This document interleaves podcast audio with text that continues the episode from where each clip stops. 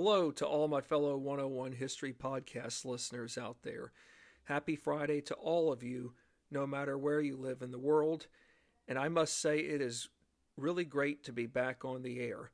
I know all of you were beginning to wonder when in the world would Kirk Monroe get back on the air. Well, the good news is that first off, I am back on the air. And secondly, we are now embarking on a new uh, podcast book topic series discussion. So that definitely is a, a great sign of uh, good news to report. And I'm sure many of you are probably wondering where do we go next? Well, I do recall when I was on the air last week when we we were finishing up uh, Eric J. Dolin's um, Rebels at Sea Privateering in the American Revolution. I believe I do recall mentioning to you all that there could have been a chance, or rather, I should say, could be a chance that in the next uh, book podcast uh, topic series discussion that um, that the study could involve talking about a um, could involve talking about a person who um, yes had a um, significant role, but at the same time uh, had uh, potential to be a, a complex person. As a matter of fact, a lot of you probably know who this person is because it turns out that we will be discussing in this next uh, podcast uh, series topic about an individual who uh, dealt with um, a lot of uh, internal issues. Why is that important? Well, to understand this individual is to understand the time that he lived in. So I will tell you this much we will be sticking with the American Revolution. And I know many of you are wondering, you know, Kirk, don't you ever branch out from the American Revolution? Well, I, I do have proof that I have. Um, for those of you who have been with me since June of 2020, um, you all have uh, listened in to a variety of other uh, topics that are outside of the American Revolution. But the reason why I'm sticking um, in this uh, book series uh, discussion, because uh, I've for one, I uh, read this book uh, back over the uh, summer of last year, and secondly, I um, really thought long and hard about whether or not I could even do a book uh, podcast topic series about this individual. And after rereading various uh, chapters in the book, I knew right away that I could do it. And you know what? To me, that's the most important thing because number one, by realizing that I can um, present a topic to you all, not only do I have the confidence in myself to do it, but you all will walk away learning more about, you know, say an event or about a person that you thought you already knew everything to, but now all of a sudden have learned more than you ever had previously expected. So, the most important thing is that, uh, based upon what I read uh, from this past summer regarding this individual, I felt that it was important to share the story. Not just share the story, but more so the broader story. Because for some time, I think it's fair to say that uh, we've been told only fragments to the story. Well, how about we start off with an introduction? And by starting off with an introduction, or rather, I should say a prologue, we will uh, have a we will have more clarification on where it is we're going. We'll even have a better sense of whom exactly we are learning about and why it still matters to this day. So here we go. For most American Revolutionary War history buffs, Patriot battlefield victories are usually often associated with, with such prominent officers from General George Washington, General Nathaniel Greene, Brigadier General Daniel Morgan, Major General Marquis de Lafayette. Now, I know I've just mentioned uh, four officers, but they are just some of the many noteworthy leaders whom uh, were, whom played a significant uh, role in uh, guiding uh, the Greater Continental Army to defeating um, the British. Not just defeating the British, but how about, say, defeating the mightiest empire in the world over a course of uh, eight years? While learning about Continental Army victories, including setbacks, you know, being defeats, must never be forgotten. And sometimes we have tendencies to only focus on on certain uh, battles. You know, when we think of the American Revolution, sometimes we're so focused on the uh, first shots fired around the world at Lexington and Concord to Bunker Hill, um, you know, Trenton, New Jersey, um, maybe the New York uh, campaign. But then we forget about uh, campaigns that um, happened in the southern uh, theater of the war. But, you know, we're always uh, convinced that it was Yorktown that officially ended the war or the Battle of Yorktown, largely in part because of uh, General Lord Charles Cornwallis's surrender to George Washington. But we do have to keep in mind that um, that a lot of other um, battles were just as important, big and small, in helping the Americans, or rather the Continental Army uh, forces, prevail over an eight-year span in in the highest of highs and even in the lowest of lows. So, yes, while learning about Continental Army victories, including setbacks, must never be for, must never be forgotten, most people have tendencies to overlook conflict, which did happen internally throughout a good portion of the Revolutionary War. I'm sure some of you are thinking now, conflict. Isn't the conflict between the United States, this newly created United States, and her um, and her um, what do you call it? And the country that she severed ties from being that of england the mother country. Yes that's what we do have tendencies of to think that it's just this battle between uh, america and britain from a war standpoint. But how about i provide you all with some better examples of internal conflict that did happen throughout a good portion of the revolutionary war? And even after all even after this uh, prologue is done with, I can assure you this much, folks, that we will have to learn more about um, the greater struggle of internal conflict and how it um, pertained to this um, individual whose name will eventually be revealed. So, one common example of internal conflict, which often did play out during a good duration throughout re- throughout the Revolutionary War, pertained to how Congress, or rather, I should say, the Continental Congress, functioned as an institution gosh, you know, we're, we we're, we've always been told that uh, the Continental Congress was unified. I mean, after all, there is that famous portrait of of the uh, Committee of Five uh, bringing the um, final uh, document or the final draft document of the Declaration of Independence to uh, Mr. John Hancock, and everybody else in the background, um, all uh, sitting together as one. Well, yes, that that that was a big deal, but even after we have uh, severed our official ties with the mother country. Con- the Continental Congress has uh, lots of issues. You know, there is, believe it or not, folks, there was partisanship uh, throughout the Revolutionary War within uh, Congress's halls. Of course, partisanship is nothing new, but we do have tendencies to forget that partisanship did exist um, during the uh, eight year conflict um, of the American Revolution. So, yes, one common example of internal conflict, which often did play out during a good duration throughout the Revolutionary War, pertained to how Congress, or I should say the Continental Congress, functioned as an institution.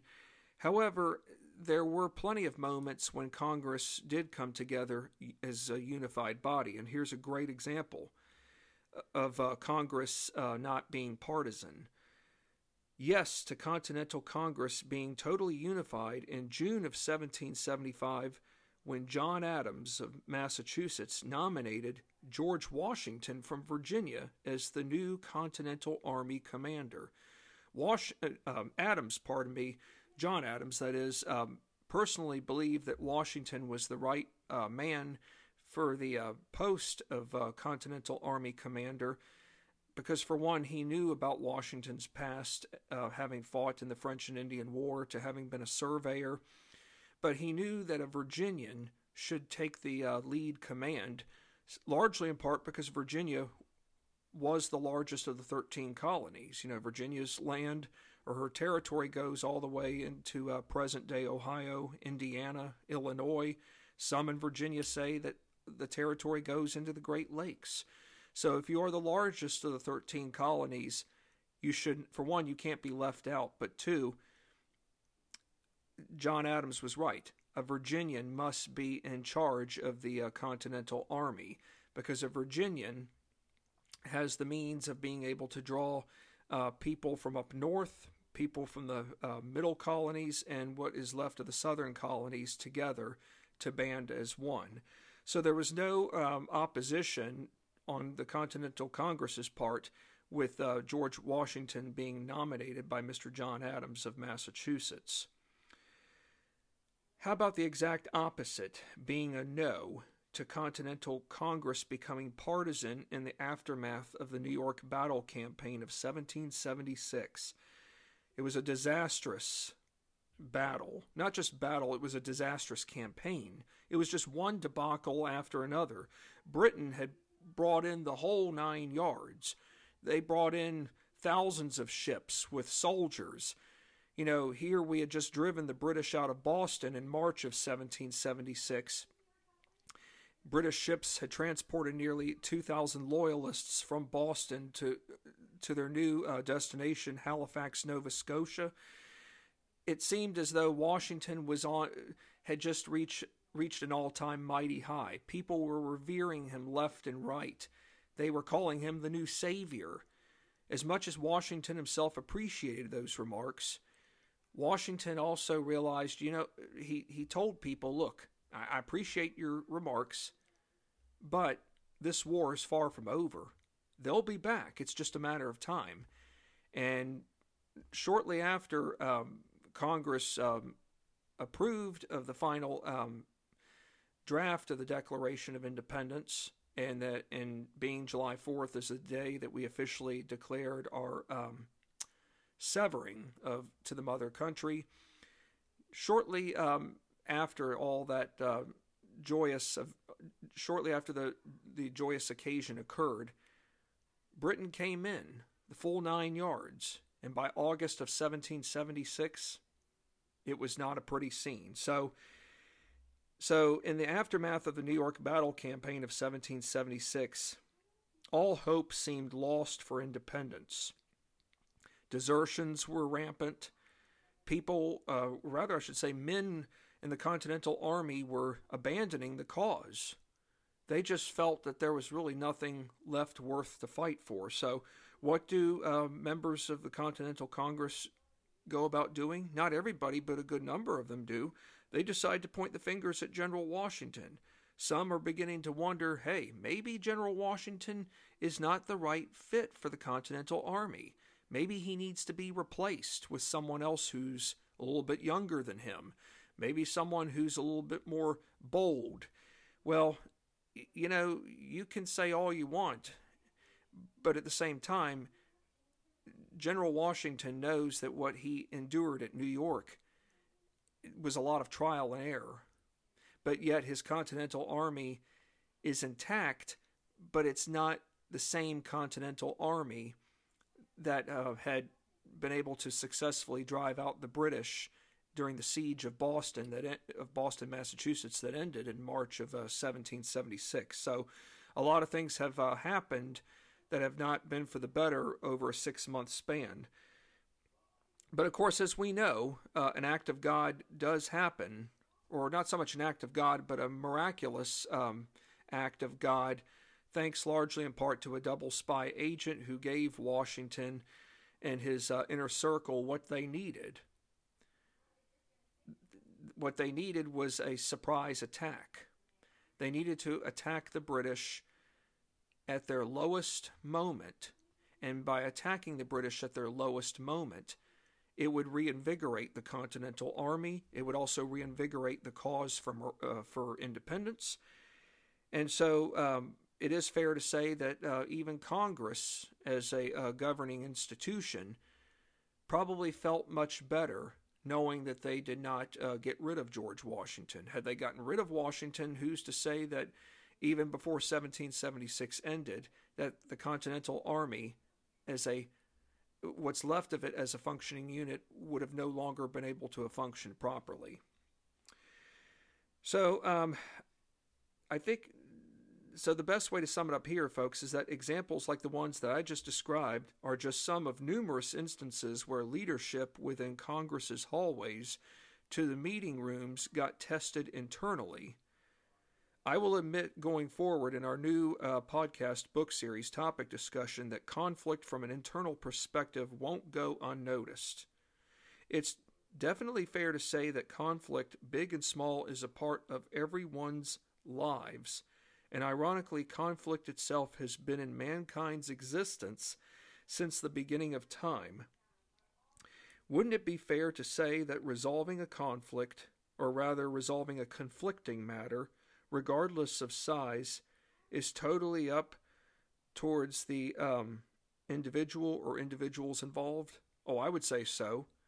You either have a choice to resolve the matter and be able to live with yourself, even if it's not say, fully resolved 100%, or you can uh, sit back and blame everybody else for your problems and choose to live in misery. I hate to say this, but uh, not to sound political, folks, but it is true. I mean, we hear about it in the news, we hear about it sadly with shootings. We have to wonder people who commit heinous crimes are they truly happy individuals? We have to figure that out for ourselves, but I think I think it is fair to say that we would probably know the answer to that. But again, I'm not trying to sound political about it. But what if I told you all, my fellow 101 History uh, podcast listeners, about a Continental Army officer who was well known, including having a distinguished record, but yet remained someone whom internally struggled with conflict before and during the Revolutionary War? Well, isn't it fair to say that many Continental Army officers dealt with different degrees of conflict over an eight year period from 1775 to 1783? Yes. And if I could name one who dealt with conflict the entire course of the eight years of the eight year war, wouldn't it be fair to say it was George Washington? I mean, Washington, I mean, yes, he had he did have moments where he could celebrate a victory, but for every victory gained, there would always be a setback. Washington always had to worry about whether or not there would be desertions. He was always um, in, in a state of concern over whether or not his um, army would be properly clothed, fed. Um, you know, the, the, logistics behind clothing to feeding a continental army ne- was a never um, was a never ending, um, mind boggling game from a logistical standpoint. And isn't it fair to say that even Washington himself was in conflict with members of Congress who at times probably did not like him? Sure. So, whatever the textbooks told you all about everybody being rosy all the time uh, within uh, Congress and within the Continental Army during uh, the Eight Year War, we need to rethink that because that is not the way it was. So, um, so the answer is yes.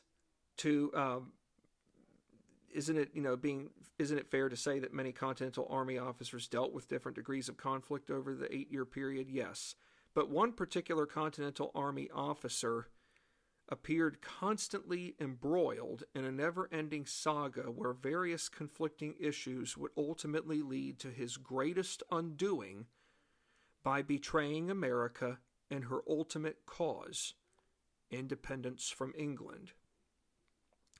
This man, already a national hero, prior to partaking in the greatest undoing of his time, was none other than Major General Benedict Arnold. Think about that one for a moment, folks. Hang tight.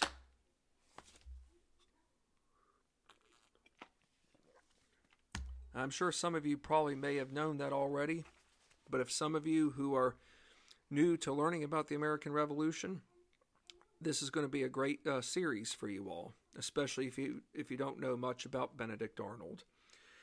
Ever since Benedict Arnold passed away at the start of the 19th century, his image in the eyes of many Americans has come to be seen as the following following descriptions deceitful, manipulative, greedy, ignorant, self centered, egotistical. Well, I could definitely say that um, Benedict Arnold was ignorant based upon uh, the decisions that he made. And can I say, and I should point out too, that uh, there were uh, instances where people's loyalties changed during the course of the Revolutionary War. And uh, by using the word greedy, folks, when I tend to think of greedy, I tend to think of someone being uh, greedy with their money. In other words, they're thinking about themselves. They're not thinking about how their actions, say from a financial standpoint, will impact uh, those whom whom have invested with the company, those whom have uh, put their heart and soul into the company, those who are acting upon greed or only uh, engaging in the activities for their own self fulfillment. But in the case of the in the American Revolution era, when people's loyalties changed, you we could say on one hand that it was um, in a sense of greed, but it also involved money. Believe it or not, historians know that there were instances where um, some uh, men uh, switched their allegiances for a host of other reasons, but it wasn't. But money was involved in as to why their uh, their uh, personal loyalties changed, regardless of whose side they went on. So, yes, uh, it is definitely fair to say that many Americans over the years, even after his death in the 19th century, when some of the first books were written about Benedict Arnold, came to see him as a deceitful, manipulative, greedy, ignorant, self centered, and egotistical individual. At the time of Arnold's peak during the Revolutionary War, he went, he went above and beyond in risking his own life to keep American patriot forces' hopes for securing independence all the more possible. Many everyday ordinary people, including historians to authors, still grapple behind why a man of Benedict Arnold's status would betray his own country, given how much he apparently sacrificed and inspired Patriot troop force units into action where they risked everything, not knowing what the final end result could ultimately yield. So yes, I when I first read when I read the book, I had to ask myself those questions, and and I asked myself those questions even when I had watched uh, documentaries on uh, Benedict Arnold. Why would why did this man do something so unthinkable for his time? Why did he do it? Well, I could tell you this much, and I'll tell, and I'll probably even say this again before this uh, prologue is over with. Defections don't happen overnight. An act of treason just doesn't happen overnight. There has to be other reasons why an act of treason or um, or a, an incident involving defection takes place. Throughout the years uh, since Arnold's passing, most authors have labeled him as being purely vicious, a man with no conscience or remorse, whom simply allowed himself to get caught up in the moment when so many other circumstances appeared to be going against him without any foreseeable means behind modifying the most unspeakable of all sins. Okay, so it seems like Benedict Arnold had a lot of other things going against him. So it wasn't just one thing, multiple things. But it's a shame that something could not have been done to have modified the situation to where maybe he would have um, not done the unthinkable. But at the same time, we do have to um, investigate further and find out whether or not whether or not um, in fact, there had been some other strategies in place to um, perhaps avoid the worst case scenario. To better understand why Major General Benedict Arnold betrayed his country in, in time of war must require delving into what happened from the past on a personal and professional level. The personal level uh, will involve uh, exploring Arnold's uh, childhood years and how they went from everything grand to an unthinkable fall with outcomes which never got fully healed. The professional level will involve, for example, studying Benedict Arnold's various military adventures from the Revolutionary War's onset, or rather, I should say, beginnings, in 1775, including his pivotal leadership skills demonstrated at Saratoga late 1777. What I've provided above is a 101 standard base, or rather, I should say, playing field of what we will be covering in the greater study behind Benedict Arnold's fall from grace.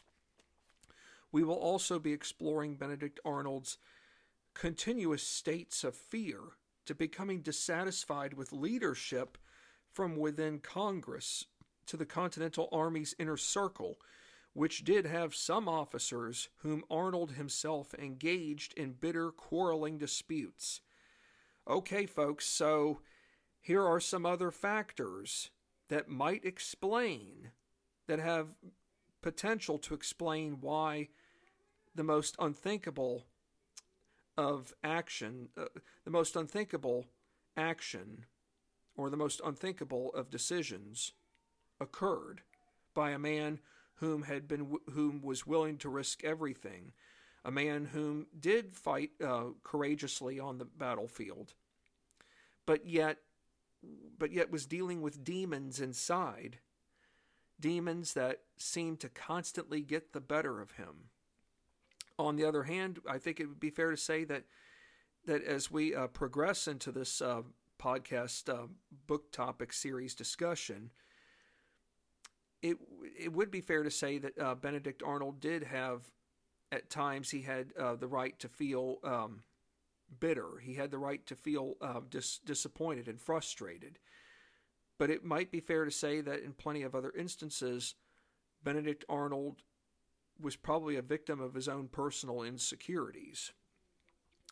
Other matters uh, to be explored behind why Benedict Arnold betrayed America will focus on an, an intimate uh, relationship with a woman whose family was of high end status from Philadelphia to the moment he first began approaching uh, British uh, forces about a plot in overtaking a key defense post along New York State's Hudson River Valley, to the eventual uncovering of Arnold's secret mission, resulting in the capture of a British spy master, whose name will be revealed uh, much later on in the uh, podcast uh, book topic series. And I'm sure some of you might even know that person's name, but for those of you who don't, I'd rather wait till till the time is right and necessary to mention uh, that uh, Spy Master's uh, name because that is a story unto itself. It's fair to say Benedict Arnold appeared complicated, but but to understand even more so about Arnold's demeanor will require further exploration as to why honor and reputation were profoundly sacred during the times he grew up in. Arnold's ancestral roots could, could perhaps tell us more about why honor and image were to stay intact without fail.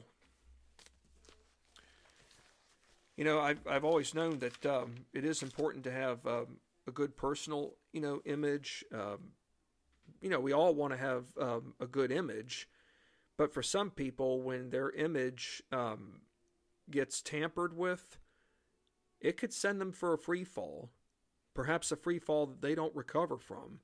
It's either because of their own undoing or it's because of other people's um, accusations, or it could be because of um, it could be a host. Of, it could be a host for a variety of reasons, but not but not everyone always recovers. Another element behind Benedict Arnold's uh, personal insecurities that is worth um, paying attention on, that is worth uh, paying attention on to, uh, would be how um, Congress managed the Continental Army, which impacted officers all around in general, but more so for Arnold, given his services experienced great highs to unbearable lows. Perhaps it might be fair to say that Benedict Arnold's um, services were marked by um, drastic fluctuations. In other words, he had immense highs where it seemed like everything was going right, and finally he was getting some breaks that he needed. But when the lows occurred, everything um, everything just went about doing a 360, and and when those lows occurred, yes, for Arnold, the injustices were mounting. People were talking behind his back. And even when the highest of the highs uh, were going right for him, for Benedict Arnold, he knew there were still those out there who, in his eyes, were out to get him.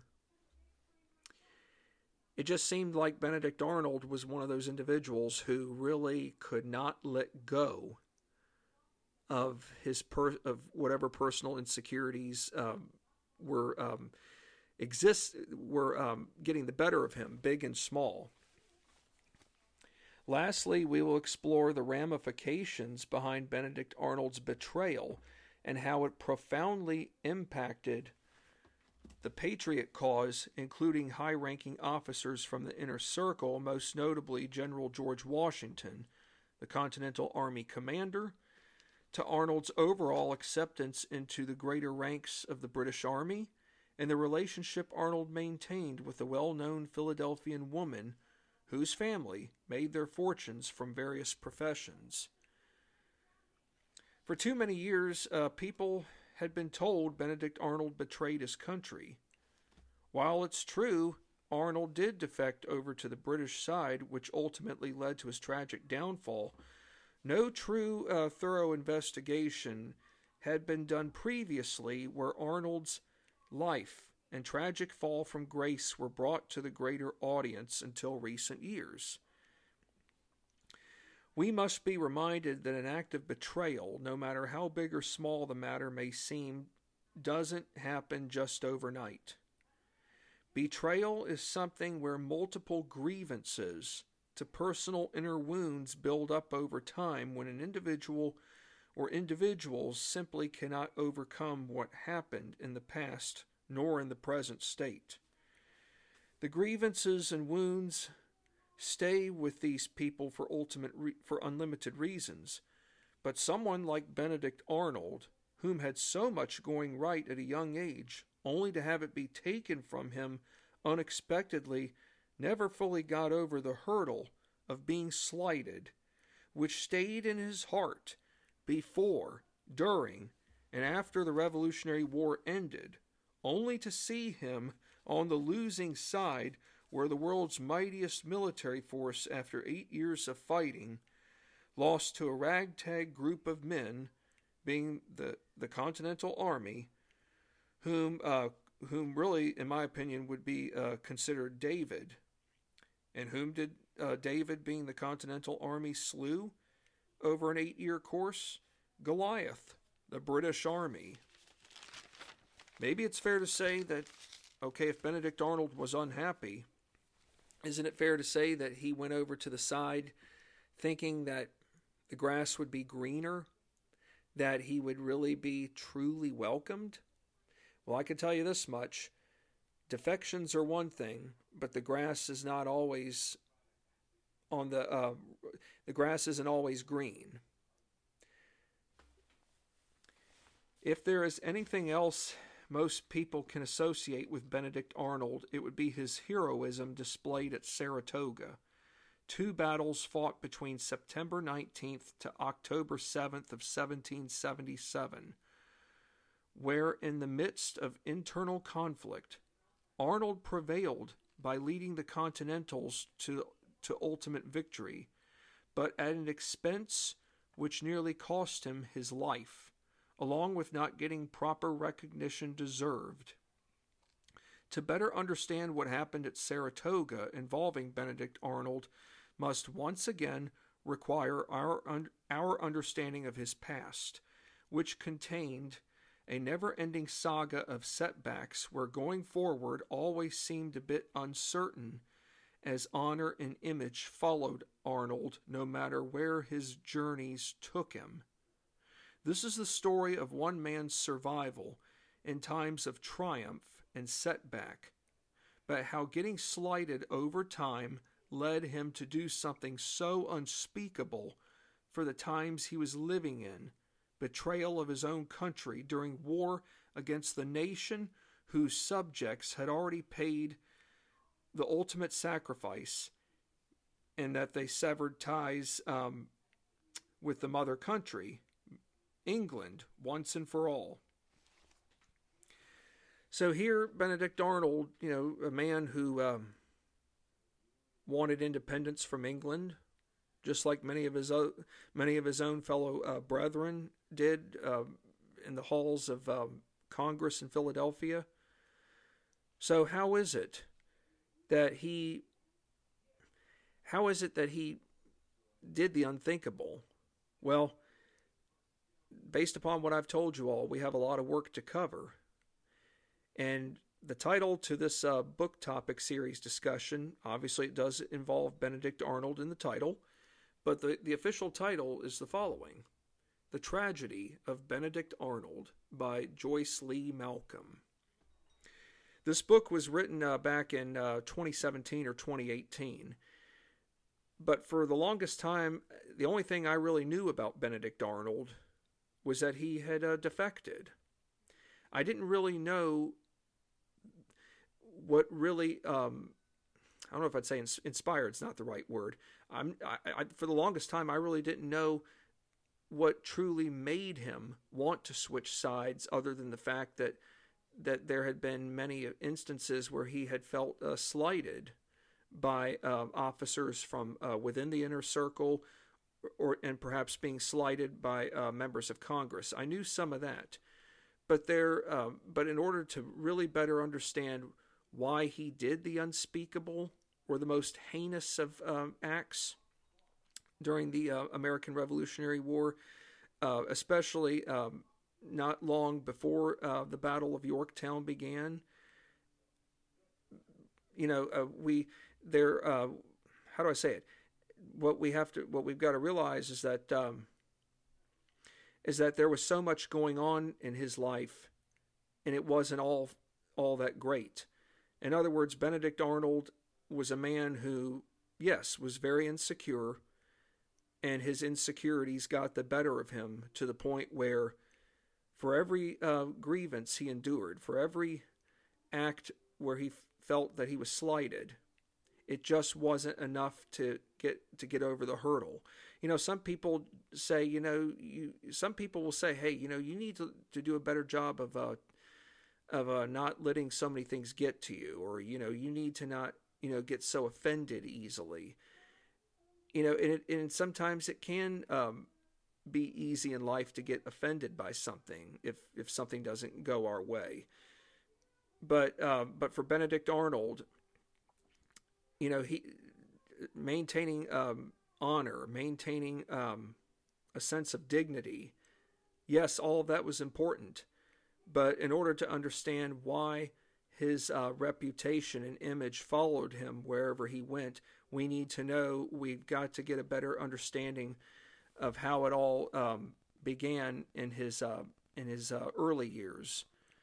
Because uh, if, if we don't understand that, then we really can't understand, get a better understanding as to why Arnold himself did what he did before um, the Revolutionary War ended, and that was defecting over to the British. So uh, we are definitely in for a great uh, podcast uh, book topic series discussion. And uh, one thing I will point out is that we will, um, I will do uh, the best I can to cover to cover um, as much uh, Revolutionary War activity given that Arnold himself, uh, as I mentioned early on, was uh, involved uh, from the war's onset. Um, I will do. I will cover as much as I can uh, during his uh, services in the Continental Army, and I will certainly cover. Um, I will do everything I can to better explain why he ultimately did defect and how the plot was revealed and what became of him leading up to his uh, final years of his life. Because he never really was the same person, I'll tell you this much. He wasn't the same person even after he defected. In other words, we have to find out for ourselves. As this podcast uh, book topic series goes along, we'll find out for ourselves if, in fact, Benedict Arnold really was considered a hero to the side whom he defected to. Well, thank you for your time, uh, as always. And when I'm on the air again next, what we're going to talk about, I'm going to give you all an introduction to um, to the Saratoga campaign. And the reason why I'm going to give you all this introduction is because in order to understand Benedict Arnold's past, we have to understand, we have to get a, a fundamental 101 understanding of what happened uh, during the Saratoga campaign. Now, and I will tell you all this, and I'll probably tell it to you all again when I'm on the air next time, is that uh, the Saratoga campaign will be uh, discussed in, in another podcast segment down the road. But it is important for me to share this, um, to share as much 101 information as I can with you all about Saratoga and how um, Benedict Arnold was impacted by the battle, and how um, and um, and also uh, certain remarks he made, certain remarks that um, probably would help us uh, get a better understanding of why his image and reputation were so uh, sacred, based upon what he had what he was trying to overcome so um, so valiantly, uh, given that what happened in his past was something that he was not um, proud of. I think it's fair to say, uh, before wrapping this up, um, I think it's fair to say that we all have a, a sad story in our life. We all have uh, dealt with something that, you know, we don't, you know, sometimes feel comfortable sharing with others. But it's up to us as to how we choose to deal with those situations. And as we learn more about Benedict Arnold, we we're gonna um, we might come to the um, astonishment that uh, he simply was a man who just who just could not get over he could not get over the the hump. He could not get over the hurdle. He tried, but no matter how hard he tried, there there there just seemed to be something else blocking him. And uh, I should also point out when I'm on the air again next, we will also talk more about his uh, early upbringings, which I feel are essential. So thank you for your time as always, and I look forward to being back on the air. And thank you again for being such ardent listeners. I look forward to uh, sharing more with you all about the tragedy of Benedict Arnold. Take care for now, and wherever you all may live, continue to stay safe.